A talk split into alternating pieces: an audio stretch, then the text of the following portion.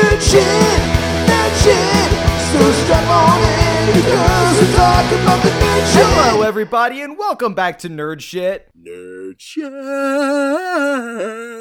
Nerd shit. I'm Sam Wilson. Joining me, as always, Zach Schneider. And Troy Hensley. listen to those lovely, lovely voices. Oh. Today, we're going to be reviewing Marvel's What If, starring Wil Wheaton. That's not true. He's not in it. Uh, Wil Wheaton, if you're listening to this podcast, we love you. Please, please come on. uh, we you're love great. you. You're Yes. so good.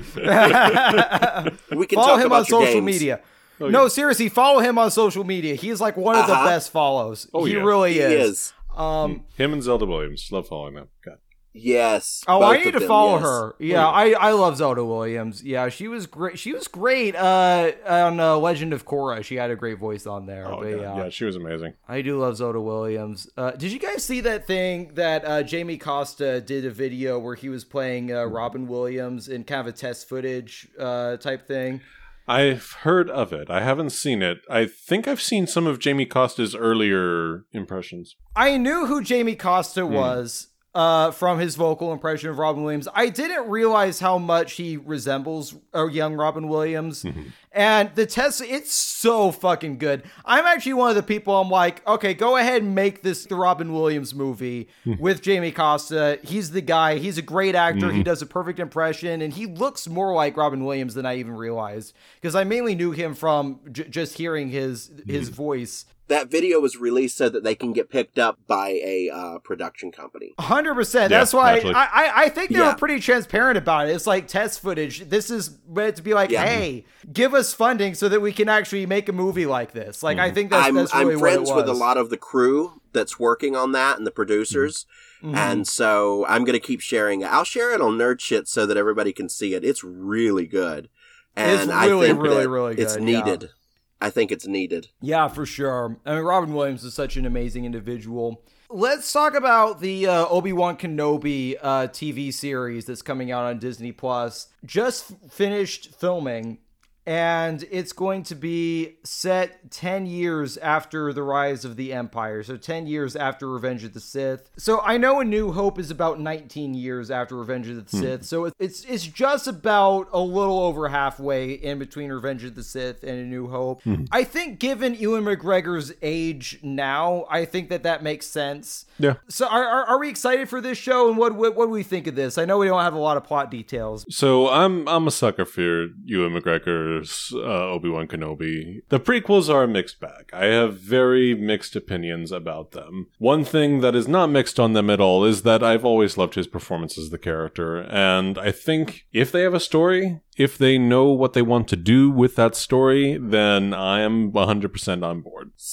So I am so down for this. It's looking really good. Is it okay if I do a little predicting and, and wishing out loud? Please do. Yes, go ahead. One of my favorite newer books that have been written other than the Aftermath trilogy was uh, Star Wars Lords of the Sith. This is a book that's done from Vader and Palpatine's point of view, and you really get to get into those characters' mindsets. And it's beautifully written by Paul S. Kemp. This happens about eight years after the Empire has risen. Obi-Wan Kenobi happens about 10 years after that. In the eight years, Lords of the Sith, we start to see the rise of the Inquisitors, and in Rebels, we saw the Inquisitors in pretty much in their full-fledged go out and get them. So, Obi-Wan Kenobi will be leaving Tatooine. We know that. Now, I'm predicting that Leia is going to be kidnapped by an Inquisitor because she is force sensitive. And I feel like Obi-Wan's going to be hired by Bail Organa to go out and get Leia and save her. And I'm, I'm thinking this because she talks about, because she has, she has this fondness for Obi-Wan Kenobi. And this is just speculation, but I'm, I'm looking at things and I'm looking at kind of leaks that have leaked out. And I'm hoping that it's going to be connected to the Inquisitors, Princess Leia, and apparently Vader and Obi-Wan are supposed to have a rematch because Kathleen Kennedy leaked that we need to get ready for the duel of the century. She she she could be trolling us. It's gonna be another like Yoda fighting off R two with a stick, you know. She could be. She could be. You're, you're absolutely right. It is. But it is I totally going to be Obi Wan versus a bantha that he rented, and yeah. I am hoping that the Inquisitor comes in and Obi-Wan is of course too much for the Inquisitor to handle and they bring in the big dog and by big dog I mean that big old bitch Vader comes in and we see a rematch. It's owed to us. I actually don't think you're crazy for for saying that, mm-hmm. Troy, because I initially thought, look, that I got the impression that the last time Obi Wan and Vader saw each other was on Mustafar. However, there are a couple of things in canon, even in the OT, that actually support what you're saying, Troy. Mm-hmm. Yeah. There's a line that Vader has in Return of the Jedi that when Luke is trying to redeem Vader, and Vader says, Obi Wan once thought as you do. Yes, because Obi-Wan is trying to turn him. If we just take it from Revenge of the Sith, when? When did Obi Wan once think that? Like, you know? Exactly. That's absolutely what I was thinking. Yeah, there's things like that, you know, like, yes, Vader on the Death Star says, a presence I haven't felt since. But he never finishes this, the He sentence. trails off. That could mean that could mean Mustafar, or it could mean nine years ago. It could Yeah. be, you Yeah. know, like I do agree. Like, there's it is actually open. It's like, oh, yeah, they two could could totally meet again. Probably will. It would honestly be interesting to see them. Like, I'm interested for the duel. I'm also just interested for the confrontation. I want to see them have that talk. Have Yes. Obi Wan having regretted where he left Anakin all those years ago, and Anakin proving basically that he is actually too far gone at this point, or at least that Yeah. he personally, Obi Wan, would not be able to turn him back. At this point, he still believes that Obi-Wan turned on him. He still believes the yeah. Jedi are going, uh, wor- Mhm. try to take over the Empire. So he's still in denial until he finds Luke. There's one line that I really hope comes from Vader in this movie. I still hate you. Give my son his my lightsaber when he's old enough.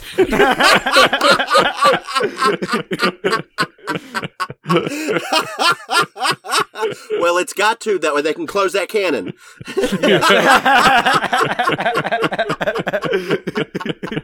exactly. But to be honest, even if Vader knew that Luke was on Tatooine, he wouldn't have went. And the reason why he wouldn't have went is because he would have kept Luke a secret from Palpatine. Because when he reported it to Palpatine, every time Palpatine said, We have to kill my little grandson, Vader was like, No, no, he'll make a good apprentice. He'll make a good apprentice. Vader would not have killed his own son no matter what. So I think he would have avoided Tatooine. Vader actually doesn't find out about Luke until after the first Death Star is destroyed because that's mm-hmm. actually covered in the comics. It is. With him and Boba Fett, he sends Boba Fett out to figure out is this actually a Skywalker? You know, is it just some girl in the desert calling herself Skywalker? Or is that my son? Sorry. that was a Actually, I don't even line. think you're that far off on the Leia thing. Like, I'm, it's hard to say whether or not that's actually the case. I had kind of gotten the impression from the movie that Leia, the main reason that she idolized him is because Bail basically could not stop talking about how great he was. But it's entirely possible that she might have met him at least once, and that's the reason why she's like so excited when she hears, "What Obi Wan's here?" It's like, yeah, I've seen what Obi Wan can do. Uh, like this chucklehead, his dog, and this random farmer Yes. that you know came to pick me up. These idiots, you know, I don't, I don't trust them at all. But if Obi Wan's here, we're great. Leia was expecting like a rebel strike team, and like Yes, she just got these she randoms, you know, She these was. random space truckers. Yeah, basically. Exactly. Which, yeah, She was like, "Who the fuck are you? aren't you a little? Aren't you a little sh- short to be a to be a uh, team to, pr- to pick me up? Huh? There needs to be more of you. you bastards. The other credence behind that is that unless there's something that they introduce in the series, Leia is actually the only reason I can think of why Obi Wan would leave Tatooine if she was in immediate Yes. danger, because that is what he made his life mission. That's exactly what I was thinking. The two of them, and if he's like reasonably certain, like, oh no, Tatooine's got sand everywhere, he, Vader's not going to come here immediately. It's got to be Leia.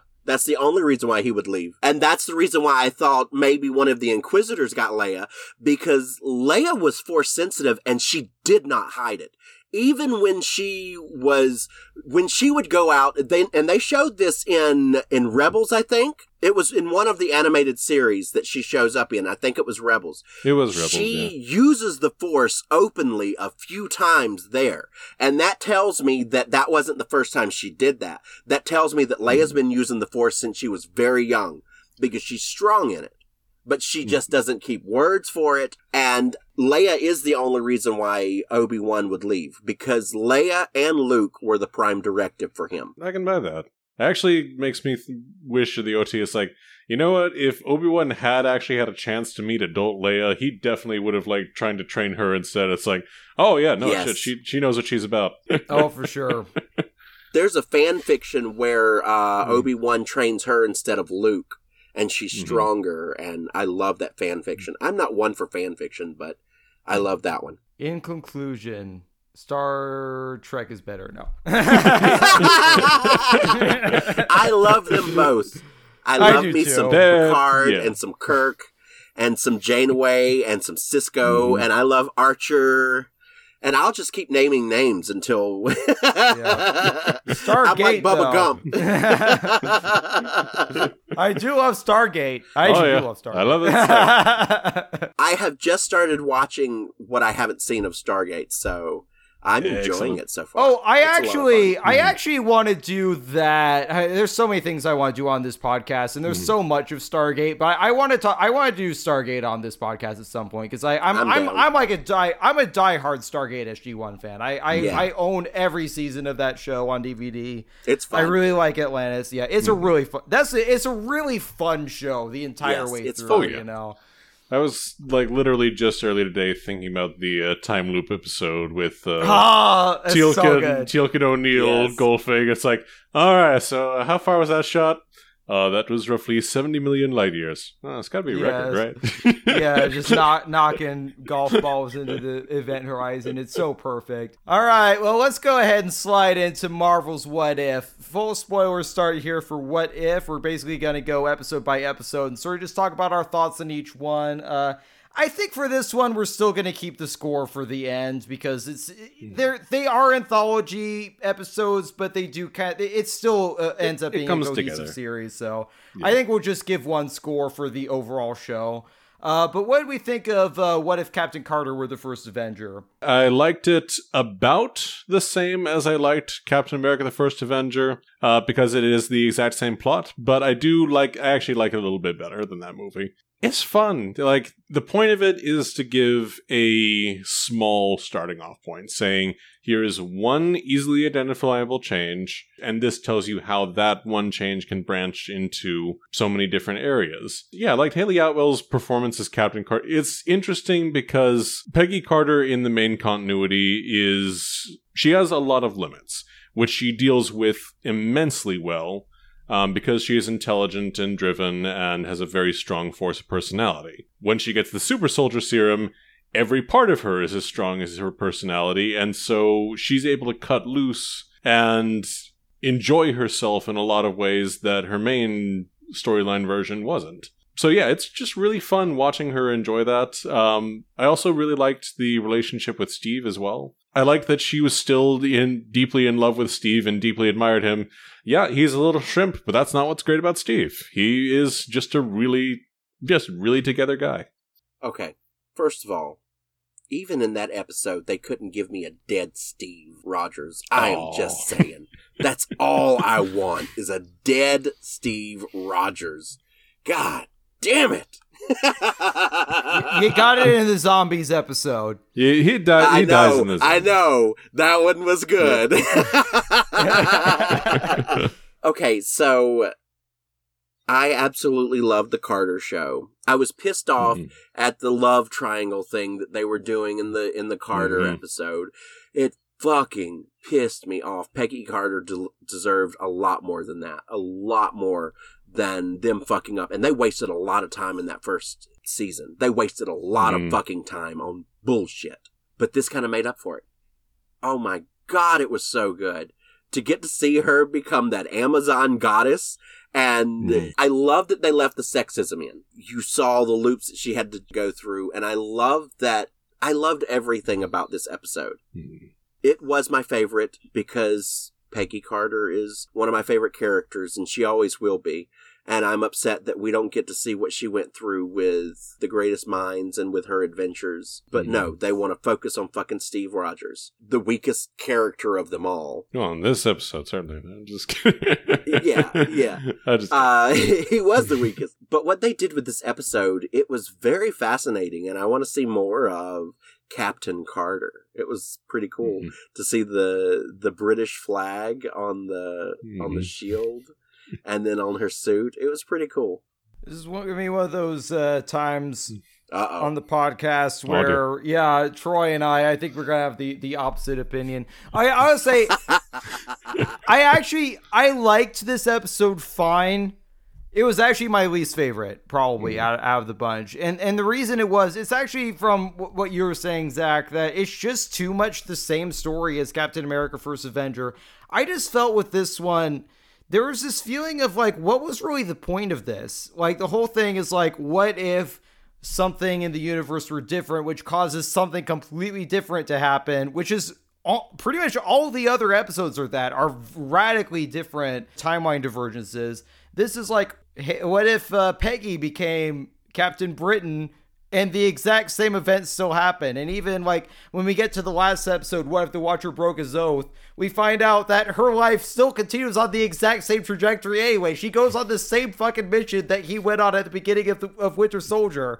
It's like it's it's just it's too much the same. Like I, I feel like Peggy is her own character, and I almost feel like it's a little bit of a mm-hmm. disservice to her to have her story play so much beat for beat the way Steve Rogers' story happened. But I still enjoyed the episode. I, can see liked that. seeing the fact that this is somebody who already was very capable physically hmm. had had great training who gets to su- like she because she's she's better at being a superhero than steve really was at the beginning because she hmm. already has she already was strong she already had training and it's just everything got amplified to 11 which is why she is able to just single-handedly take out these squads and squads of hydra nazis. So i enjoyed the episode. I thought it was a little silly uh steve becoming hydra stomper. Just the idea of howard stark creating iron man in the 40s it's like okay but you know what with with these what like there's a lot of kind of goofy things in, in the what if stories which I, I eventually came to accept that but that plot element wasn't necessarily my favorite either but i still thought that it, it was a very decent episode and i thought that it was a good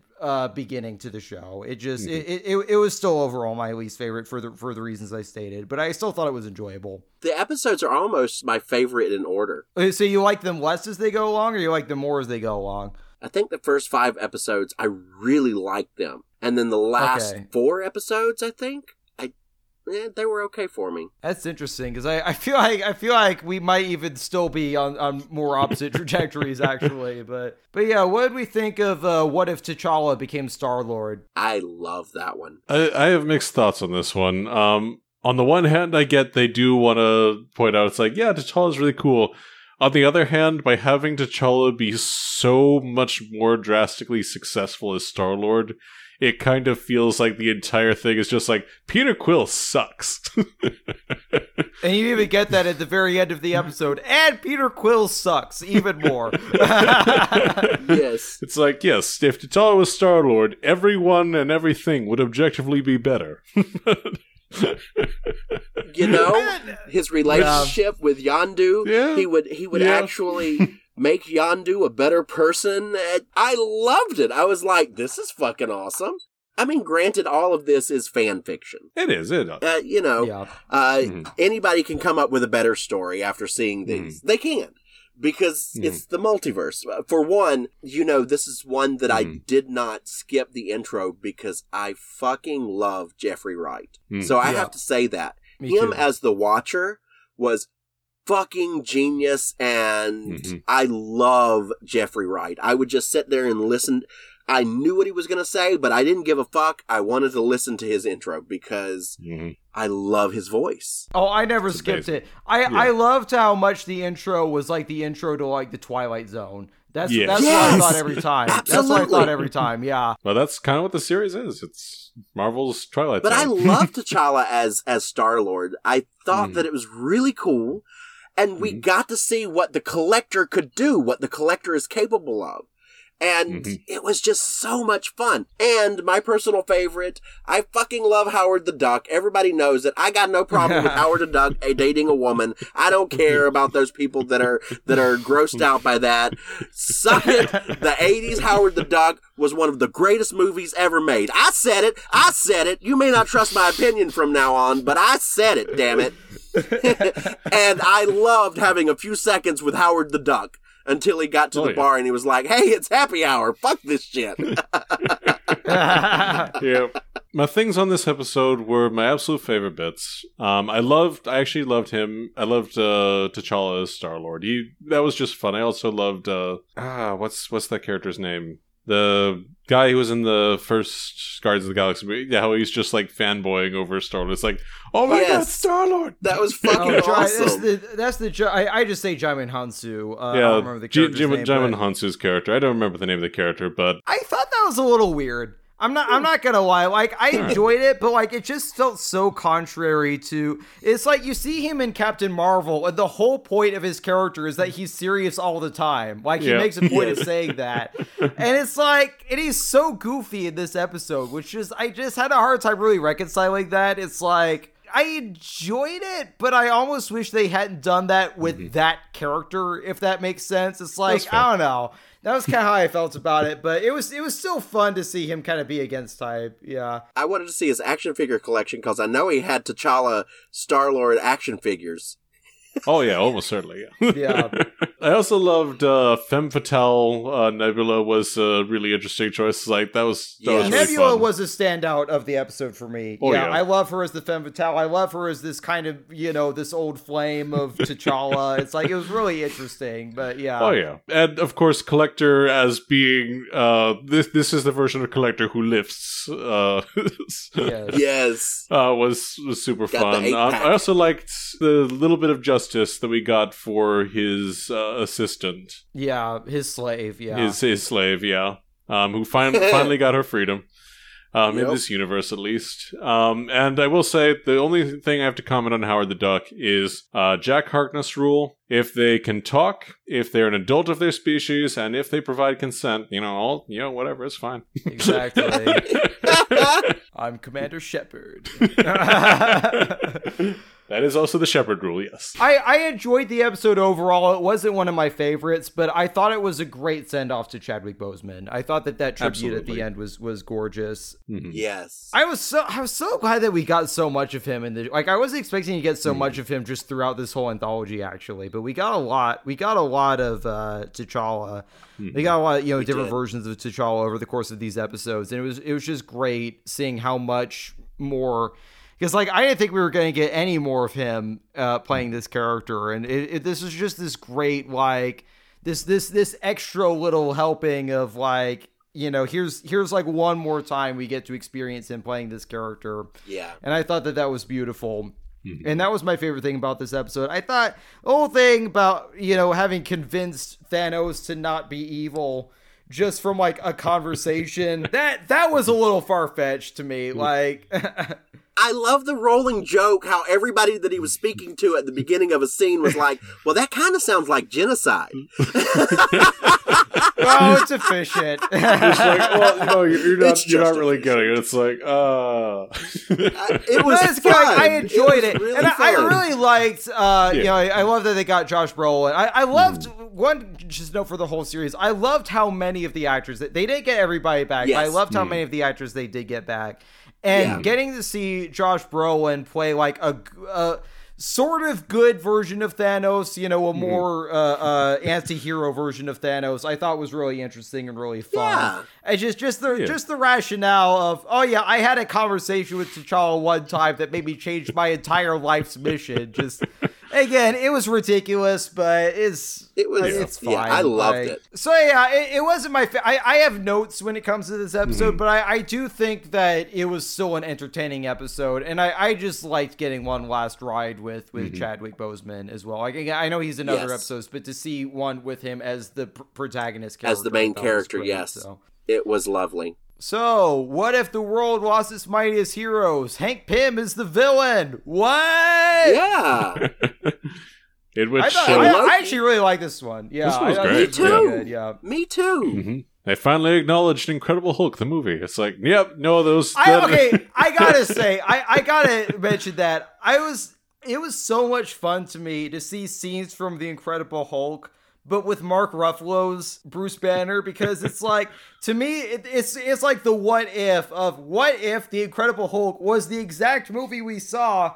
But with Mark Ruffalo instead of Ed Norton, it's like I kind of want to see that shot-for-shot remake with just Mark Ruffalo. But again, I, I, I honestly, I do really like the Incredible Hulk. But like, it, it was just fun to see that movie mm-hmm. acknowledged, but with the MCU that we know now. I like seeing Loki go through that loss of of Thor. That was interesting. Yeah, I agree. I agree. I really enjoyed that point of this, but I like the whole aspect of this episode because it was very different and it felt a little more than fan fiction, more so than the other episodes. The other episodes Gotcha. felt like the actors were sitting around the table and were like, hey, what would your character do if this was? And then the actor would talk about Mhm. their character because the actors would know, and then someone was writing them down.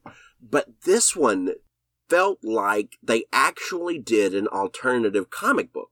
And of course, most people came back to play their roles, Clark Gregg, all of them. And it was, I was really impressed with the quality of the writing for this episode.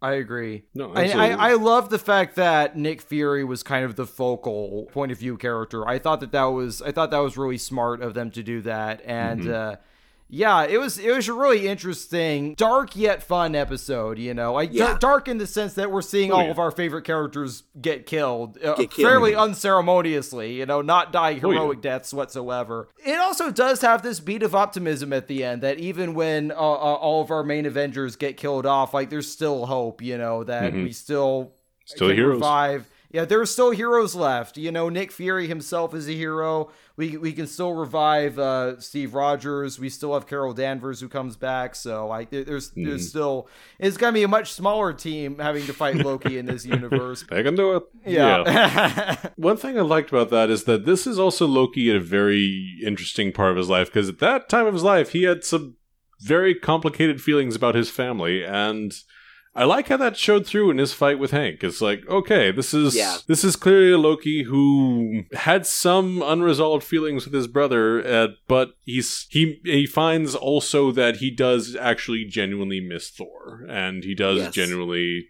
feel hurt by that even if again he's also still kind of despotic and evil at the moment. and it's just so fun seeing Hank Pym as the like he he that character just makes a good villain. Like He does, even yeah. though I Michael didn't Douglas really like him, yeah, Mhm. no, yeah, Yeah. hundred percent. Like you know, because I love Hank Pym in the Ant Man movies. You know, Mhm. like I.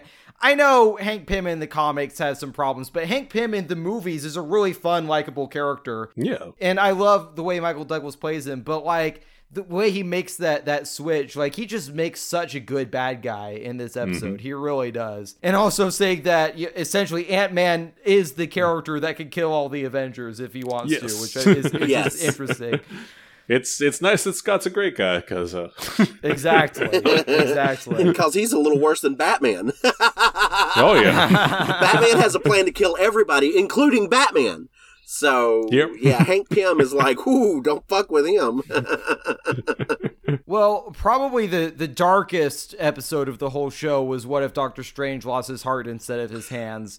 oh my god. Uh, such a I do love this one. This episode, it's it was beautiful. It's absolute just a gut wrenching episode. You know, most of Mm. these are like, oh yeah, it's fun, it's lighthearted, it's funny. This one was just, oh, this was yeah, this Mm. this was really dark and really dramatic and tra- it was it's a tragedy in the end. Mm-hmm. You know, that, like an entire universe is lost because of one man's mistake. I just love that they show like a how like just the incredible forces that mm-hmm. uh, Doctor Strange is is commanding, how how high the stakes are, you know, when mm-hmm. when, Yeah. when Doctor Strange is doing everything, and how the Sorcerer Supreme has to be responsible with his power because if he's not, this is this is what can happen. And I love seeing the two Doctor Stranges fight Yes. each other.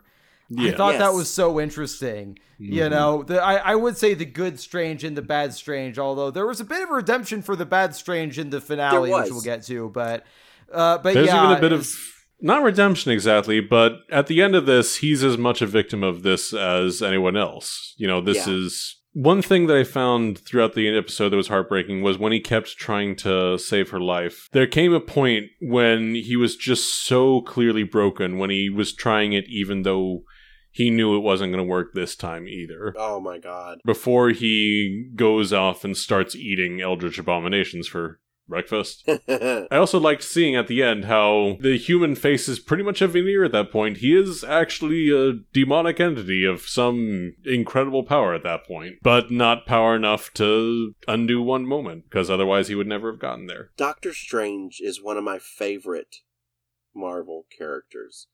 The movie is one of my favorite Marvel movies. It's right up there with hmm. any other. It's just right there at the top because of the in depth research they did for magic. Even in the comic books, the magic is based off of the physics of what magicians um, study for. And and you you studied to be a magician. You studied to be a wizard for seven years. That's that's a thing that J.K. Rowling studied, and she was like, "Oh, okay, I see that." You're a wizard, Harry. so it's uh, to be a proper magician. It takes about seven years of learning, almost a whole decade, almost as long as it takes to become a doctor.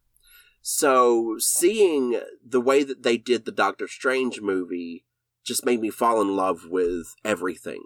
Doctor Strange. Everything Doctor Strange. And I loved his attitude. The one thing about Doctor Strange that I liked is the same thing that I liked about uh, Shang-Chi. He accepted his role. He accepted what he had to do. In both of these instances, he pursued magic for selfish reasons. Now, there are some rules that just can't be broken. Death is death. And they followed that in this. And it was just gut wrenching to watch this. I will probably never watch this episode again because of how hard it is to watch. It is really well done. The quality in this episode is just hmm. wow. I That's understand amazing. why they put it in the middle because it'll keep you coming back. I love what they did with the two Doctor Stranges, and I love the gut wrenching attempts to save to save Palmer's life so many times. Captain Carter is still my favorite episode, but this one it just it grabs you and it doesn't let go. It still hasn't let go. Yeah, this is this was a really beautiful episode. I think it might be my favorite. It's close between this and one other, which I'll, which I'll get to, but Mhm. this is definitely one of my top two favorites. Like it was just so well done. It was it was the most emotionally affecting out, of, out of out of all of them for me. I liked the way they ended it. Like there was this thing where I had had like an idea in the middle of watching it of how the episode could end, which I'll, I'll, I also think would have been a good ending, which is that he saves um Rachel McAdams. Um, what's her name?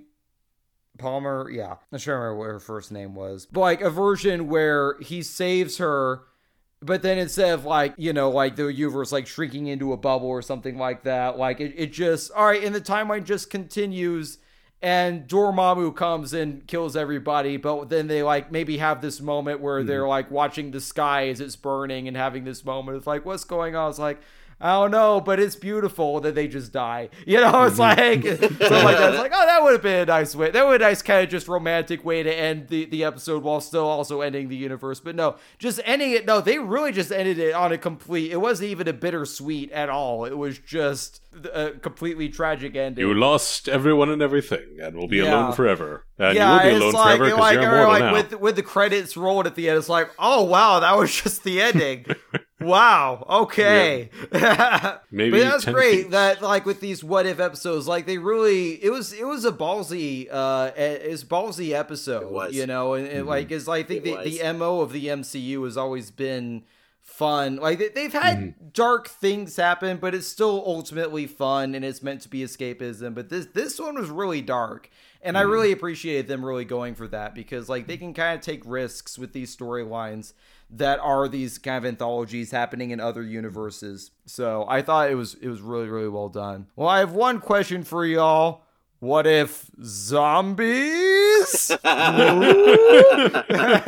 I just I just love the one word of that. It's like zombies. exactly. yeah, because whenever you're, it never fails. You go to a Walking Dead event or you go to a horror event and you work with so many people that have done zombie movies.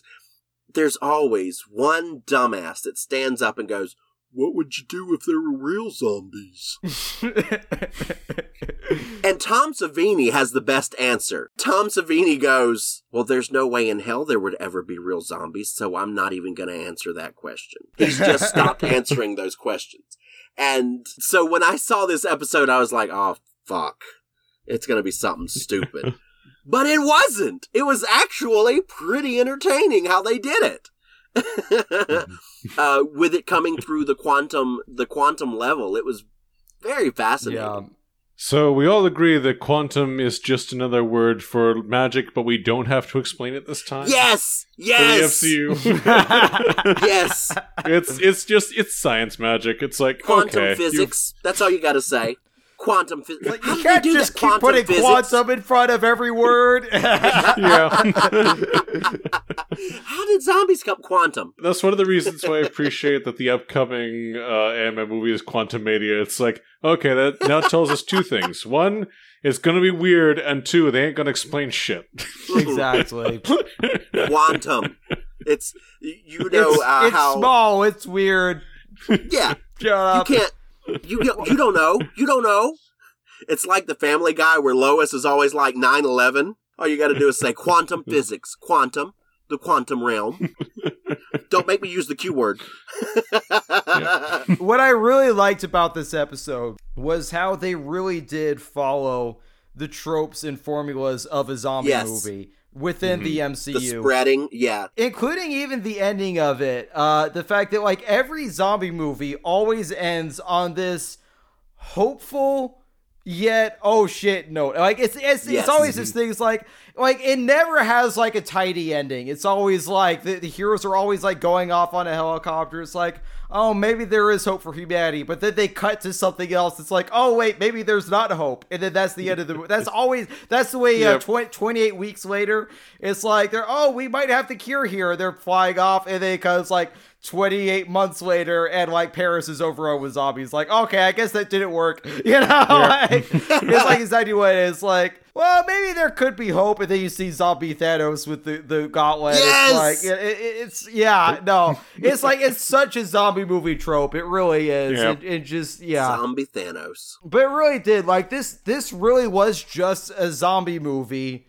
It was. but with the characters from the mcu Oh yeah, it was a half hour zombie movie, and I fucking enjoyed Yeah. it. I was like, I did okay, too. this is Yeah, fucking I thought this one was really fun. Yeah. Oh yeah, I'm not big on zombies, but it was it, it, has, it has fun moments. Yeah, really, really enjoyed everyone realizing it's like, oh yeah, no, uh, zombie zombie Wanda is totally terrifying as this kind of Yes. weird eldritch uh, monster that is completely overpowering.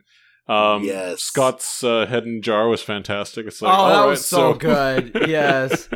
It was very Futurama with the, the head museum It was. characters. Yeah. Despite the lack of Tom Holland, I really liked how much Spider Man shined in this episode. Yeah, Spider Man is my favorite superhero, and I, I I'm I'm very sensitive to when that character is being written well or not. They they wrote the character really well here, Yeah. and I agree. this is the first time that MCU Spider Man has mentioned Uncle Ben. By the way, is in this episode. He does actually Oh. mention Uncle Ben, but I thought that was interesting. Has explicitly mentioned Uncle Ben. But yeah, I do also want to say that I really appreciate um, how much uh, Kurt played a large role in this episode for some reason. Uh, David Dastmalchian, I fucking love. He's so good. that was just fun as hell. I was like, all right, so I guess David Dastmalchian is here.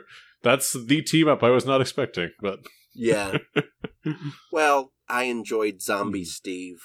I would have enjoyed uh, hooking up him up to a cart putting a meat slab in front of him on a fishing pole and just, you know. I liked the confrontation between him and Bucky. I Mhm. thought was was Yes. good. You, you know that that that Bucky is conflicted about fighting him, but at the end of the day, it all it almost becomes a mercy. You know, of, of like he Yeah. kind of releasing his his friend from being a zombie for all eternity. So I didn't mention this in Captain Carter, but I'll mention it here because of that confrontation. I would like to go on record as saying, why couldn't we just have them two be a couple instead of him and Peggy Carter being a couple?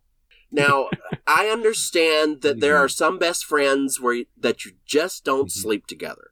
I understand that. But the way he goes out of his way in Civil War and everywhere else, and I'm talking about Steve, the way he Mhm. goes out of his way to protect Bucky, that ain't friendship.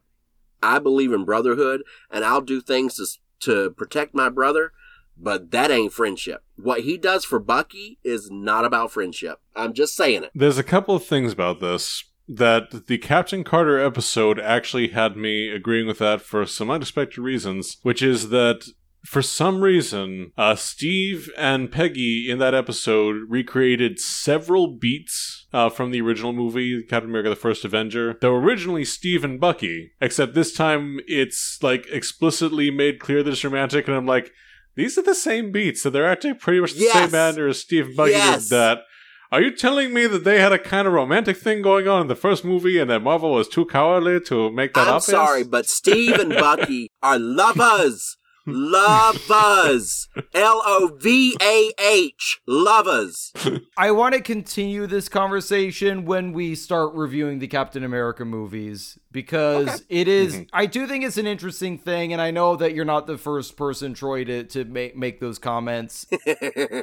I have somewhat different thoughts than you do, but well, I want to come back to that at the same time. All right. now, I know, I know sometimes there are just great relationships hmm where they are just the best of friends. They are Yeah. just the best of friends. And I, and I understand, I don't see gay everywhere. Really, I do. But I, I do limit myself. I see things and I'm like, they should be a couple, but I'm not going to get that. Mm-hmm. there are a couple of relationships that should have been boyfriend, like you know when Poe gave Finn his his coat when he was like, "Here you go, boyfriend." Finn was Everyone like, and their "Okay." mother, especially the two actors, Yes! wanted that relationship to happen. They Yes! explicitly said they were kind of playing it that way anyway. They and I'm like, did. look, everyone except the writers of Rise of Skywalker knew that that relationship was a it thing. was Like, come fucking on. bullshit, queer baiting to the end. I keep seeing this video pop up where uh, when Poe hands Finn the jacket, and he says like.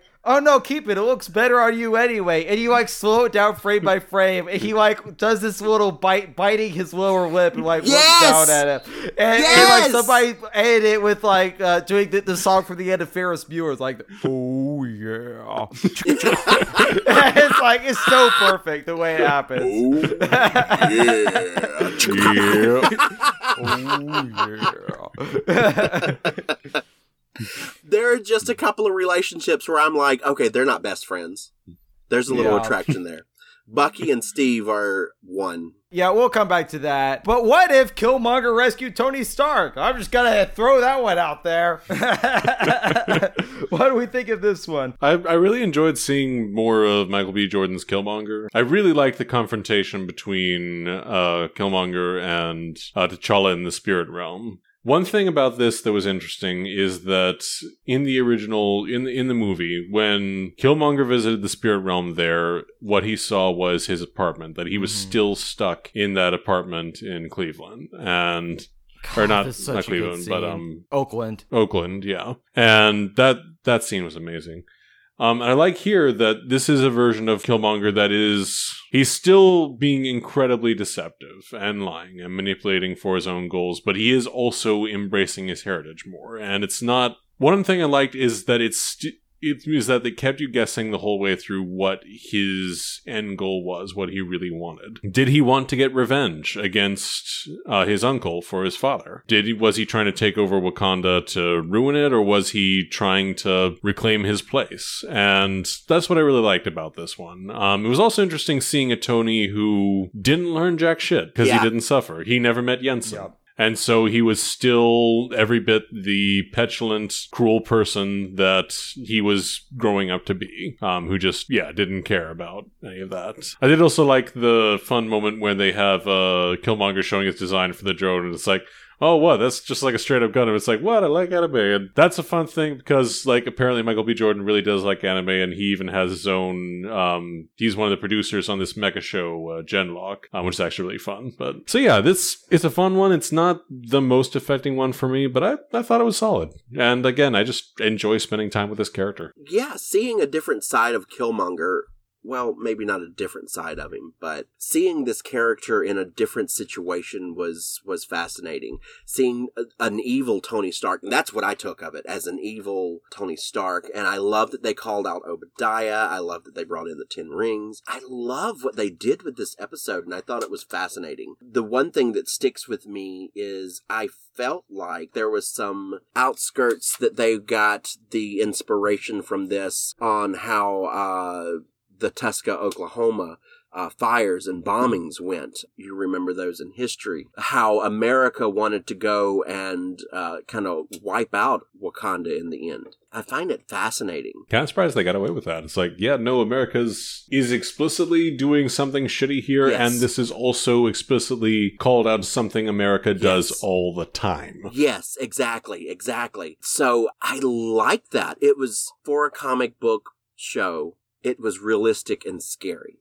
They took in politics. They took in race, and and race does play a role in this. It really does. I thought that it was really well done. It's another one that sticks with you. Well, and that's what Killmonger is, is all about. And, and I Yes. mean, but Black Panther is probably the most political movie that Marvel has made, and Killmonger is, is very much all about that. Like, like being a black man is a very Yep. essential part of his his identity, mm-hmm. and and like he has a mission which is very much tied into that. I feel like you can't do a story about Killmonger without getting into mm-hmm. that and without Addressing addressing, that. that. I feel I yeah. agree. I thought this was a good episode. I, I, I, I largely agree with Zach. This wasn't one of the standouts for me, but I thought it was a very good episode. And I really like seeing, yeah, I, I agree with you, Troy. Not exactly a different side of Killmonger, but seeing more of the, the machinations and Yes. more mm-hmm. more of his plans kind of unfolding than we actually got to really see in Black Panther. We got to see kind of the end of, of where his his plans mm-hmm. led him, but I like to see that we we, we Yeah. got to see how he, he plays the long game. He has these plans that mm-hmm. unfold over years and years.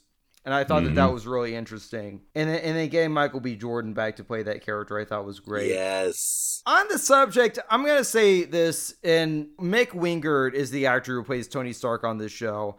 I'm mm-hmm. not gonna like say shit about different actors because like he went in mm-hmm. it, he was hired because he sounds like Robert Downey Jr. I feel like it's a really good vocal impression of Robert Downey Jr. without much of the actual personality. I'm just I'm just Yeah. gonna be honest. I just feel like he's just trying too hard to just channel another actor rather than take the character and interpret it in his own way. There's other like replacement actors on the show. Um, Lake Bell plays Black Widow. I think she does a good job of. She does sound a bit like Scarlett Johansson, but she she plays Scarlett Johansson or she plays Bla- Natasha Romanoff in her own way.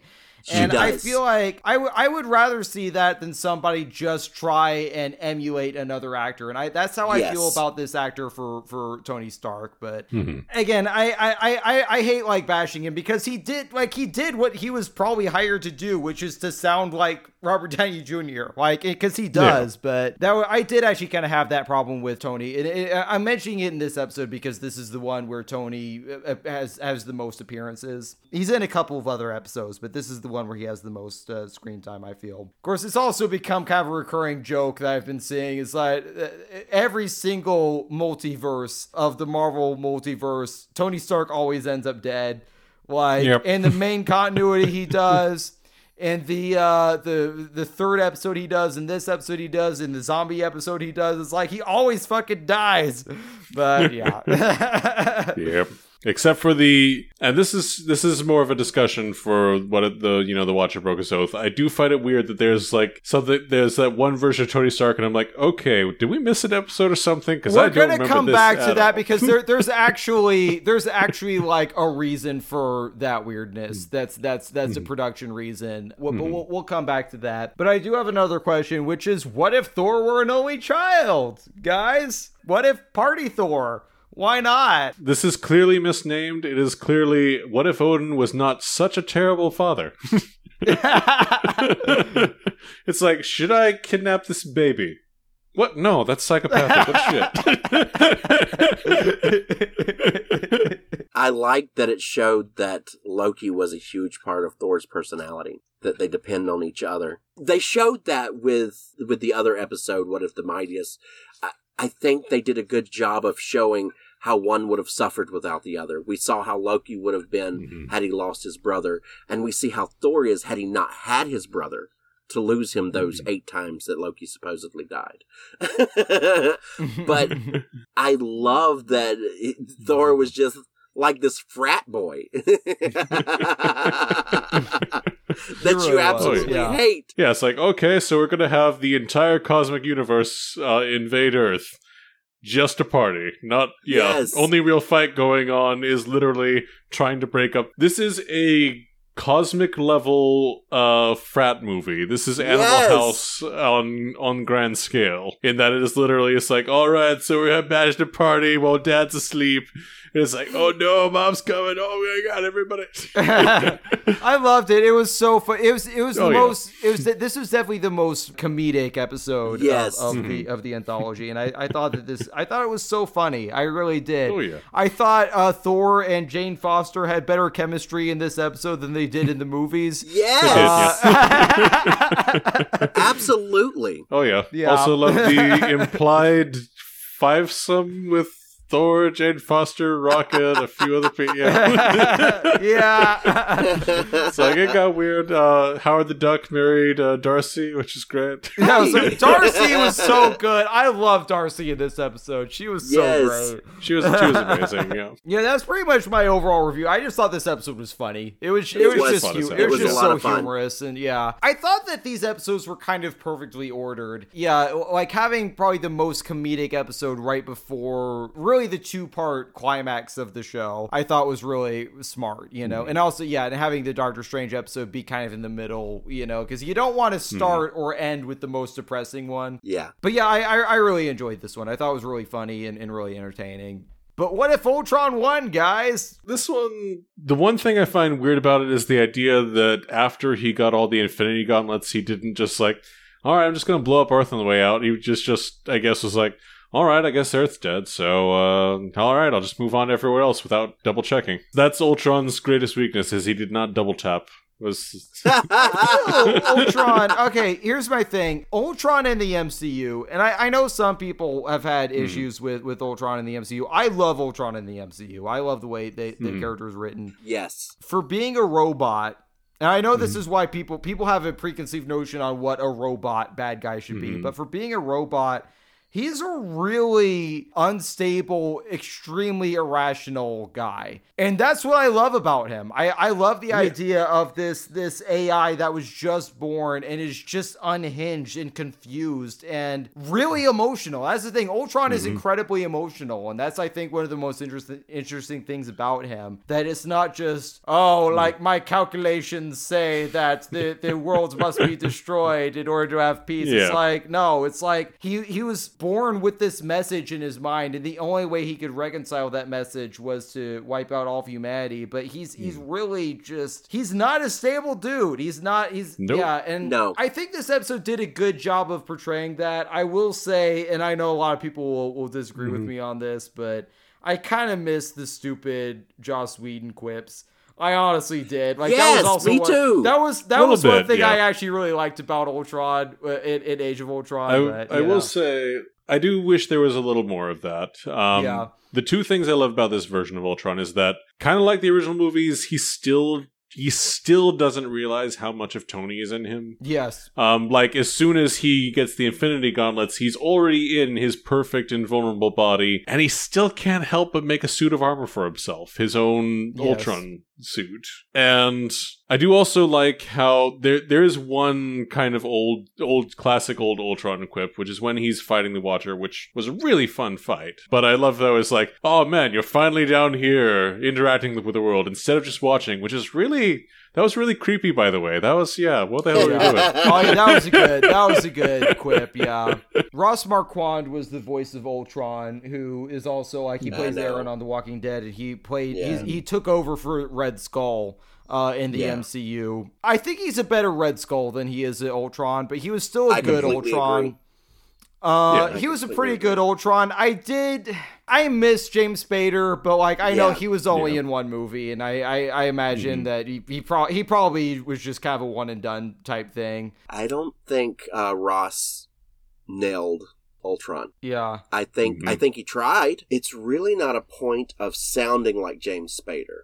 I was upset about Mhm. that. I love James Spader. He's one of my favorite actors of all time. But I have to say, I don't think he nailed Ultron. I think he did an okay job, but it it felt like something was missing in in Ultron. I felt that too. Mm, I yeah. honestly did. It's as you said that Ultron, this version of Ultron, the way he was written was fine, but he sounded, whenever Ross Marquand was talking, like he was. It's exactly what you said. He's not supposed to be calculating.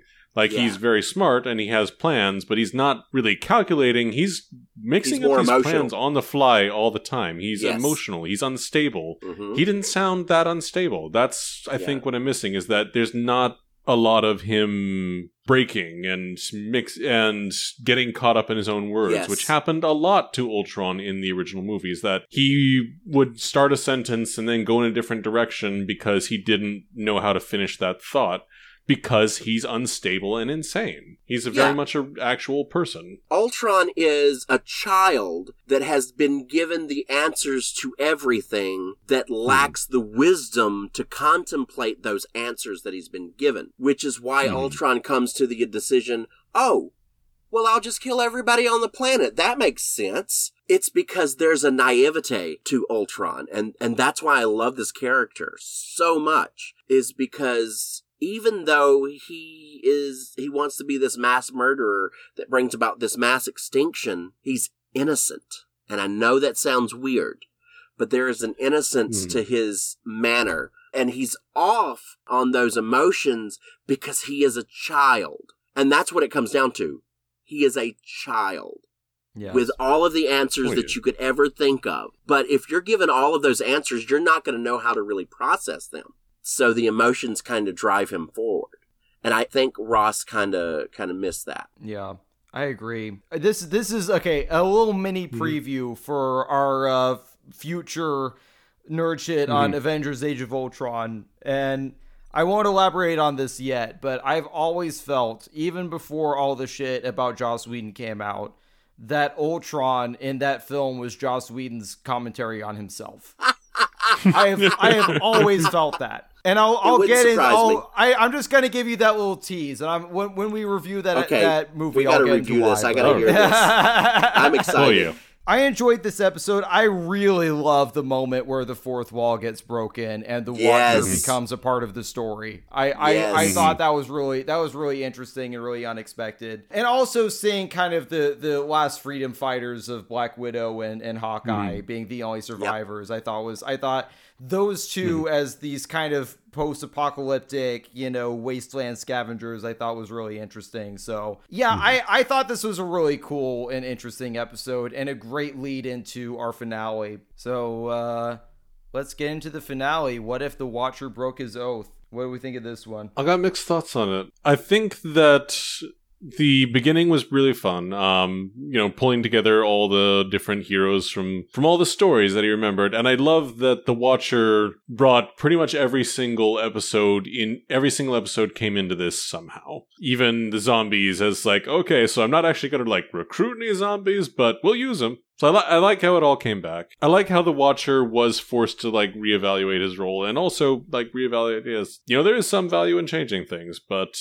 overall, I thought the fight between Ultron and the team was good. My thing on it is that in the last episode, he literally turned galaxy sized and ate a galaxy uh, for the heck of it. And even if they do have this invincible spell, there's no indication of why that's not something he can just do again. Like that always that always frustrates me whenever you have uh, villains with incredible cosmic powers. Is they pull out this one move that there's no reason they can't do that again, but for plot reasons they don't do that again. It's like, well, if they did that, then the good guys would never win. But I'm like, okay, then don't show them doing that or give them a reason why they can't do that. But I appreciated the moment where he's like, oh, what? All I have to do is beat Doctor Strange, and then I can kill all the rest of these guys. It's like, yeah, no, that's true. Like, the, objectively, he is the most powerful member of the team, and also the rest of the team would have literally already died if he hadn't done anything. And frankly, he's actually the only person you're really fighting here. But overall, I thought it was fun. Um, I do like the the very subtle implication at the very end that this version of Doctor Strange might not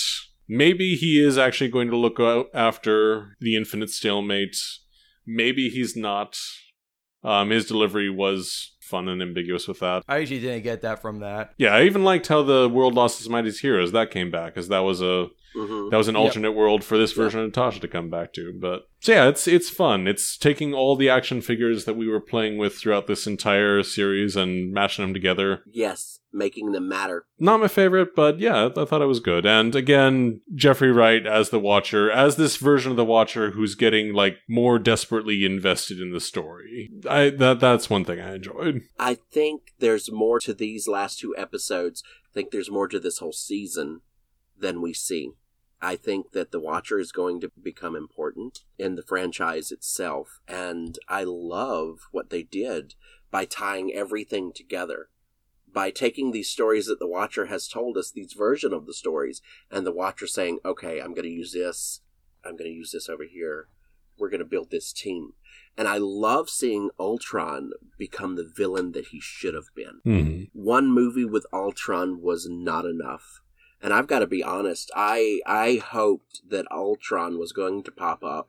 I know that Vision killed that last one at the end, but I have always kept uh, out hope that Ultron was going to pop up somewhere or another and say, I'm not dead. So I liked getting to see Ultron become the villain that he was meant to be. I like seeing these other universes collide together without the idea of, oh no, we've collided universes, everything gonna break.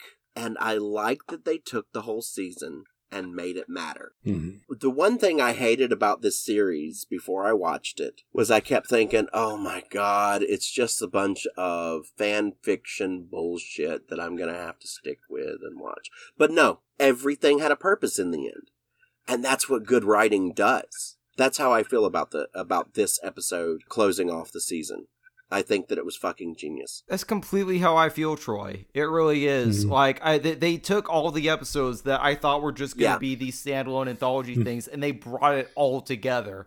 This was my favorite. This actually was my favorite of, of all of them. Like again, it was. I, I said that it, it was between this and uh, Doctor Strange lost his heart instead of his hands. Those are those are the two that I thought were the best. But this was the one I had the most fun with because again, it's just what you said, Troy. They took everything and they made it matter and it, it just it, it, it was just so well done the way because like i really didn't think that there was going to be any continuity to this show at all i thought it was just going to be standalone anthology Yeah. stories and i was so pleasantly surprised that wow we're bringing all of this together. It was so great. The only problem i have with this episode is that they didn't make the gamora episode which was supposed to be one of the episodes of this show. Yeah. that was supposed to be an episode of the show because of just because of covid related reasons they just weren't able to finish it. And that's the reason why that part of it is so confusing. Is like where did Yeah. this version of tony come from? Like what's this version of gamora? Like what's this you know the the, the thing that you know was supposed to blow up the infinity stones or whatever? Like what does any of this come from? That was supposed to be a whole other episode that was Yeah. also going to be because this was supposed to be 10 episodes and it ended up only being nine. And i guess that was just the one that they didn't finish. Uh, i was talking to philip the other day philip ray who's who's who's been a guest on this podcast. I was talking to Philip the other day, and he said that that he apparently uh, the Gamora episode is going to be a part of season two. So it's going to be. I guess we'll go back and find out what that was all about. but you know, that was the biggest thing. Uh, I guess it's nobody's fault really. Like the zombies thing didn't play into it as much as maybe I would have liked. Like I would have maybe liked if the, that version of Spider-Man was maybe one of the characters Yeah. that was assembled. I think would have been fun. But that's a nitpick. Listen, some of the logic of like, okay, of all the versions of Thor out there in the multiverse, this is the one that you recruited to be on this team. but you know what? I forgave it because it was fun. Like it, it really was. Oh, yeah. Like I was, I was fine with it. I just I loved uh, Ultron's reaction to his party cry. It's like "Viva Yes. Las Vegas!" Yes. And Ultron's just like, "I'm not even mad. I'm just slightly disappointed that this is Yeah. who I'm fighting." Yeah, That was that was a good Ultron moment too. Yeah. So yeah, no, I really enjoyed the hell out of this episode. It was so much fun. It's it's it's everything that I love about a movie like The Avengers. Of we see mm-hmm. all these standalone movies, but then all the character we get to see all the characters come together. That's exactly what this was. This was this show's version of Avengers One, and mm-hmm. I love the idea of the Guardians of the Multiverse. I love the idea that when they get returned to their own time, they still remember the experience because I was th- I was afraid that they were going to do the whole thing. It's like, oh, I'm going to return you to the exact moment, and you're not going to remember any of this. I hate when they do that. Yeah, I hate Yeah. that too. Yeah. I like the fact that they remember what happened. And Yes. that they're, they're always going to have that experience of having been a part of that team. And if that team ever does get reformed, you know, we're going to get to. And I hope that in, in future seasons, we do get to see that team reformed. Yeah. oh yeah. So I enjoyed the hell out of this episode. Uh, did you guys see the uh, mid credit scene as well? Mm, I should have, but I did not. Did you see it, Troy? No. So it's after uh Pe- after Peggy is returned to her time. So I think uh, uh, Natasha uh, on the Hydra controlled boat. They find the Hydra Buster is in storage, and Natasha tells Peggy, and somebody's inside it. And that's how it ends. So that seems to be an implication that Skinny Steve is so- somehow was preserved in the Hydra armor all those all those decades. All right, I'm I'm interested. Yeah, well, they killed Steve off enough times during the whole season that made me feel a little better. Yeah. Steve Rogers, by the way, who is not voiced by Chris Evans, but was voiced by Josh Keaton, who's a very prolific voice actor. So Oh, yeah. it's fun- Yes. fun to see. Yeah, But he made it his own. He was good. he did. Yeah, Yeah. he was good. yeah, he, he wasn't he wasn't trying to imitate Chris Evans, No, which I wasn't. appreciate. It's like I did and appreciate that. it especially it especially worked for Skinny Steve really well. It's like Yeah. yeah. no, he's he's kind of a shrimpy guy. He has to work with his wits and his heart. Exactly.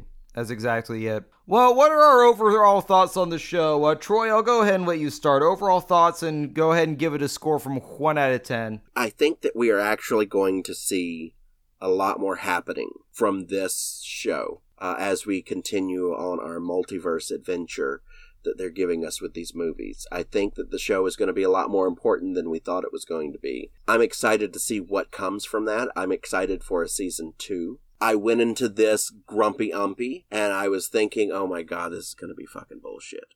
But I was pleasantly surprised by each episode.